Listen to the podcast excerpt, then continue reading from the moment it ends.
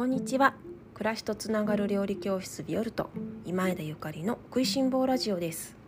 このラジオは岡山県岡山市にキッチンスタジオを持つビオルトがお送りする食いしん坊の食いしん坊による食いしん坊のためのラジオです。お料理のこと暮らしにまつわること美味しい未来につながるお話を岡山県より配信しております。皆様おはようございます。今日は2月27日土曜日です。いかがお過ごしですか？なんだか春っぽいと思ってたらぐんと冷えて急に冷えるとなんか体が縮こまってしまってなかなか外に出るのも億劫ですね。手足が冷えて寒いえっと朝晩なので私もちょっとしっかりね温めて過ごさなくちゃいけないななんて思っております。皆様もどうぞねあの手元足元それから首元ね温めてお過ごしくださいね。さて、えっと、たくさんの方が、えっと、先日ご紹介しましたオートミールのクッキーを作ってくださったようで、えっと、たくさんメッセージいただいたりとかあのご紹介いただいたりとかしましてありがとうございます。すごく簡単だったでしょ？作ってくださった皆さん。本当に簡単なのでそれこそ朝飯前のクッキーですね。是非皆様のオリジナルなレシピに、えー、展開していってくださったら嬉しいななんて思っております。私はねあのそんなクッキーを皆様作ってくださっている間にいなり寿司先日お話ししました。いなり寿司をまたリベンジしました。いやいやこの前いなり寿司いいお揚げ見つけたので作ってみたんですけどいやーなんか思った通りにいかなくって。てで悔しくって悔しくてああもう一回作ると思ってもう一度あの今度はまた違うお揚げを買ってきてもう一度作りました。いやなんかねうちの息子たちがゲームとかたりしてね盛りよくもみんな盛り上がってるんですけどゲームを攻略したい人たちの気持ちってこういうこういう気持ちと同じなのかななんてふと思ったりしたんですが私はあのゲームよりもいなり寿司を攻略することの方が 面白くってまたいなり寿司作ってね。であの家族にねどうってしつこく食べてもらったりとかあの時間を置いてどんな味になったかなとかあの食べてみたりとかしてでなんとちょっとそろそろいいレシピができたんじゃないかななんて納得し始めてきています。めっちゃ嬉しい。めっちゃ嬉しいのでなのであの4月のね4月の料理教室のレシピはいなり寿司にしちゃおうかななんて思っているところです。いなり寿司のレシピを首を長くして待っていてくださった皆様ありがとうございます。もうちょっとだけ待っててくださいね。しっかりしたあの皆さんにちゃんとあの自信を持って伝えられるようなレシピに仕上げて4月にご紹介させていただきたいと思います。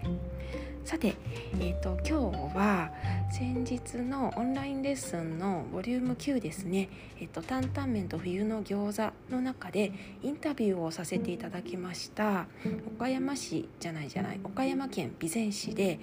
天然酵母でビールを作っているコッチーブリュワリーの瀬野くんのお話をちょっとさせていただこうかなと思っております。オンラインレッスン、えー、ご購読いただきました。皆様瀬野くんのインタビューはご覧いただきましたでしょうか、えっ、とビオルトのオンラインレッスンではえっ、とお料理のねあのレシピや動画にプラスしてと食材のお話だったりとかそれから道具のお話だったりとかいろいろコラムを書かせていただいているんですがそれに追加して毎月私の独断と偏見で私の大好きな美味しいものを作る人にフォーカスし、えー、っとインタビューをさせていただいております。オンラインレッスンを作り始めてからボリューム9なのでねもう9回9人の方々にインタビューさせていただいているんですけれども毎月これが本当に楽しくってねあの時間を作っていただけることに本当に感謝そのお忙しいねあの美味しいものを作ってくださる皆様に時間を作っていただけることに本当に感謝しながらそしてなんか私もすごく楽しくってそしてなんだろうなあの普段ね、うん、お会いした時にお茶をしたりするぐらいではなんか根掘り葉掘りインタビューすることってないじゃない？だけどインタビューさせてくださいって言って会うといろいろねあの今まで知らなかったことをお伺いすることができるので本当に私インタビューあのさせていただく方々がねその度にねインタビューし終わると本当に大好きになっちゃうんですよね毎回。で今回はその瀬野雄平さんにインタビューをさせていただいてますますね彼のことが好きになってしまったんですけれどもこのこっちブリュワリーを初めて聞いた方もあのいらっしゃると思いますので今日はこっちブリュワリーがどんなあのビールを作っているのかっていうようなお話話をさせていただけたらと思います。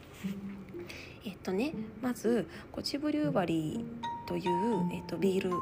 工房はあの本当に一人で瀬野くん一人で、えー、っとされているビール工房で、えっと、備前市岡山県備前市というあの地域があるんですけれども岡山駅から電車でどれぐらいだろう結構ありますねあの本当に山の方に行くんですがその山の中であのひっそりとビールの工房を持たれていてであの天然の金天然酵母ですね天然酵母でビールを作られています。えっと、パンダと天然酵母のパン屋さんっていうのがよくね最近は見かけますけれども天然酵母のビール屋さんって皆さん聞いたことありますか？あまりないですよね私もね他に1軒知ってるか2軒1軒2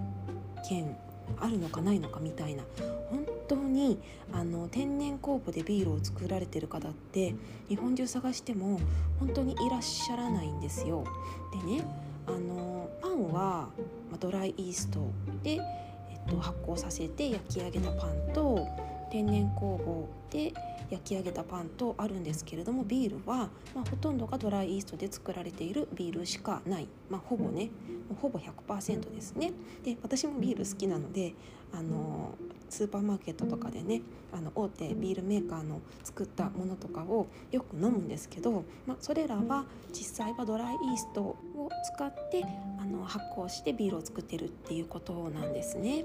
でも瀬野くんは天然菌天然酵母でビールを作っているのであの素材にもすごくこだわっていてというのはやっぱりね素材が天然菌を受け入れる力がないとあの天然菌ってそこで元気にねあの活動してくれないみたいなんですよね。なので素材もすごくこだわっていらっしゃって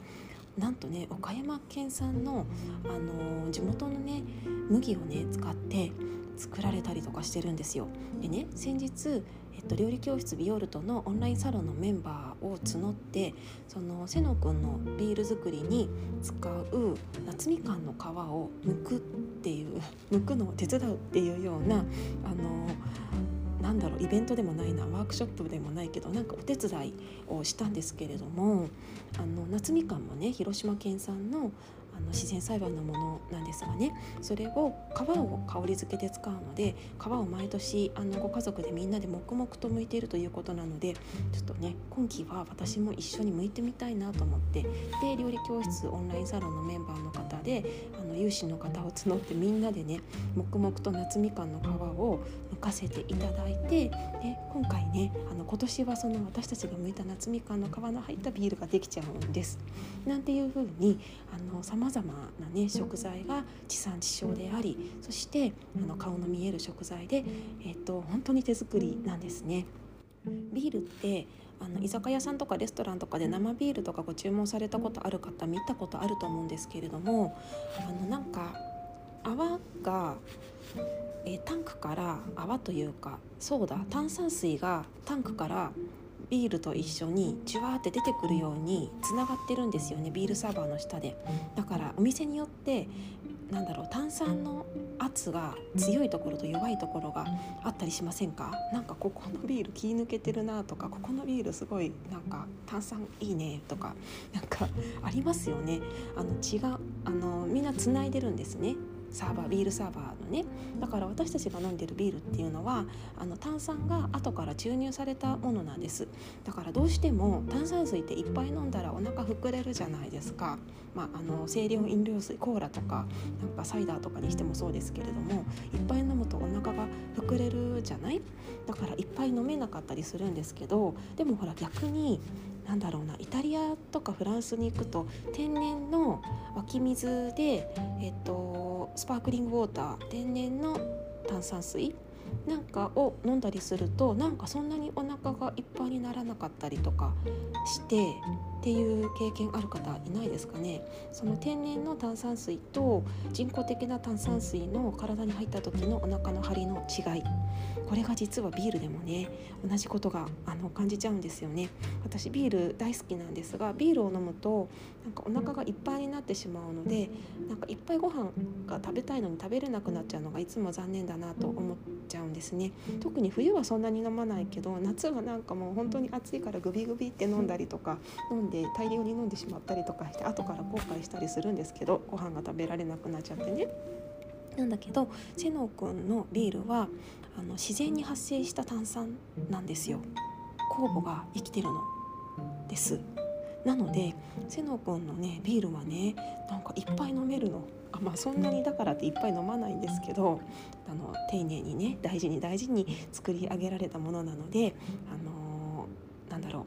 生産量もねあの少量ですしねそんな贅沢にガブガブ飲めないんですけれども飲まないんだけどでも瀬野くんのビールは例えばなんかね餃子とかと一緒に食べても全然ビールグビグビ飲めるんですよ。いやこれねあのぜひ体感していただきたい。体感しないとわからないんじゃないかなと思っ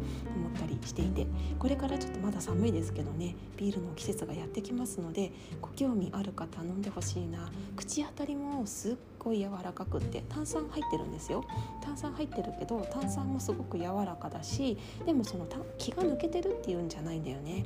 柔らかな炭酸なの。なんかそれこそ瀬能くんみたいな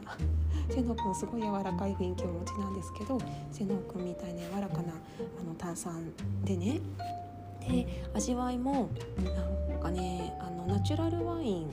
えっと、バンナチュールって言ってそれこそ、えっと、天然酵母のワインっていうのが今あのよく見かけるようにねお店でも見かけるようになりましたけれどもあのバンナチュールと呼ばれる自然派ワインですね自然派ワインのあの雰囲気に似たようなワインだなと私は思っております。えっと、ビールがね飲めない人でも飲めちゃうかもっていうようなねでえっと今いつ、えっと、ビールのね種類は1種類しかないの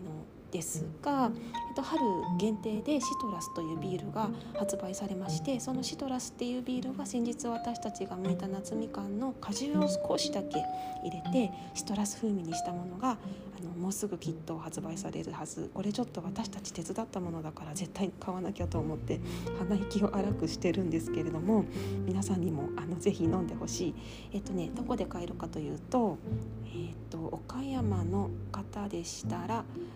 岡山市北区にあるスローカブ平和町にあるスローカブさんかそれか、えっと、コタンですね、えっと、自然食コタンさん岡大前かな岡大前のお店に行くとあるはずです。あと結構岡山県内の飲食店ではコチビールが、えっと、常時ね飲めるようなお店もあって料理教室ビオルトのキッチンスタジオの近くにある海フォークさんとかでもあの生ビールがね飲めますしかもあの先日ご紹介した、えーと、一代釜さんの、えー、作られたカップで備前焼きで生ビールが瀬野くんの生ビールが飲めちゃったりします。ぜひあの県外の方も岡山にいらっしゃる際はね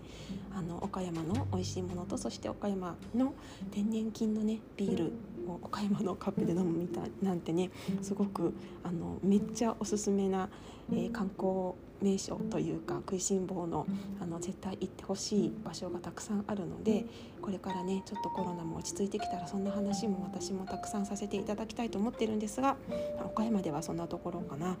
県そうなんかねオンラインでは売ってるところがないと思うんですよね。東京では売っているお店もあると思うのでちょっと私も探してみますが皆さんもちょっとあの探してみてください。少量生産なので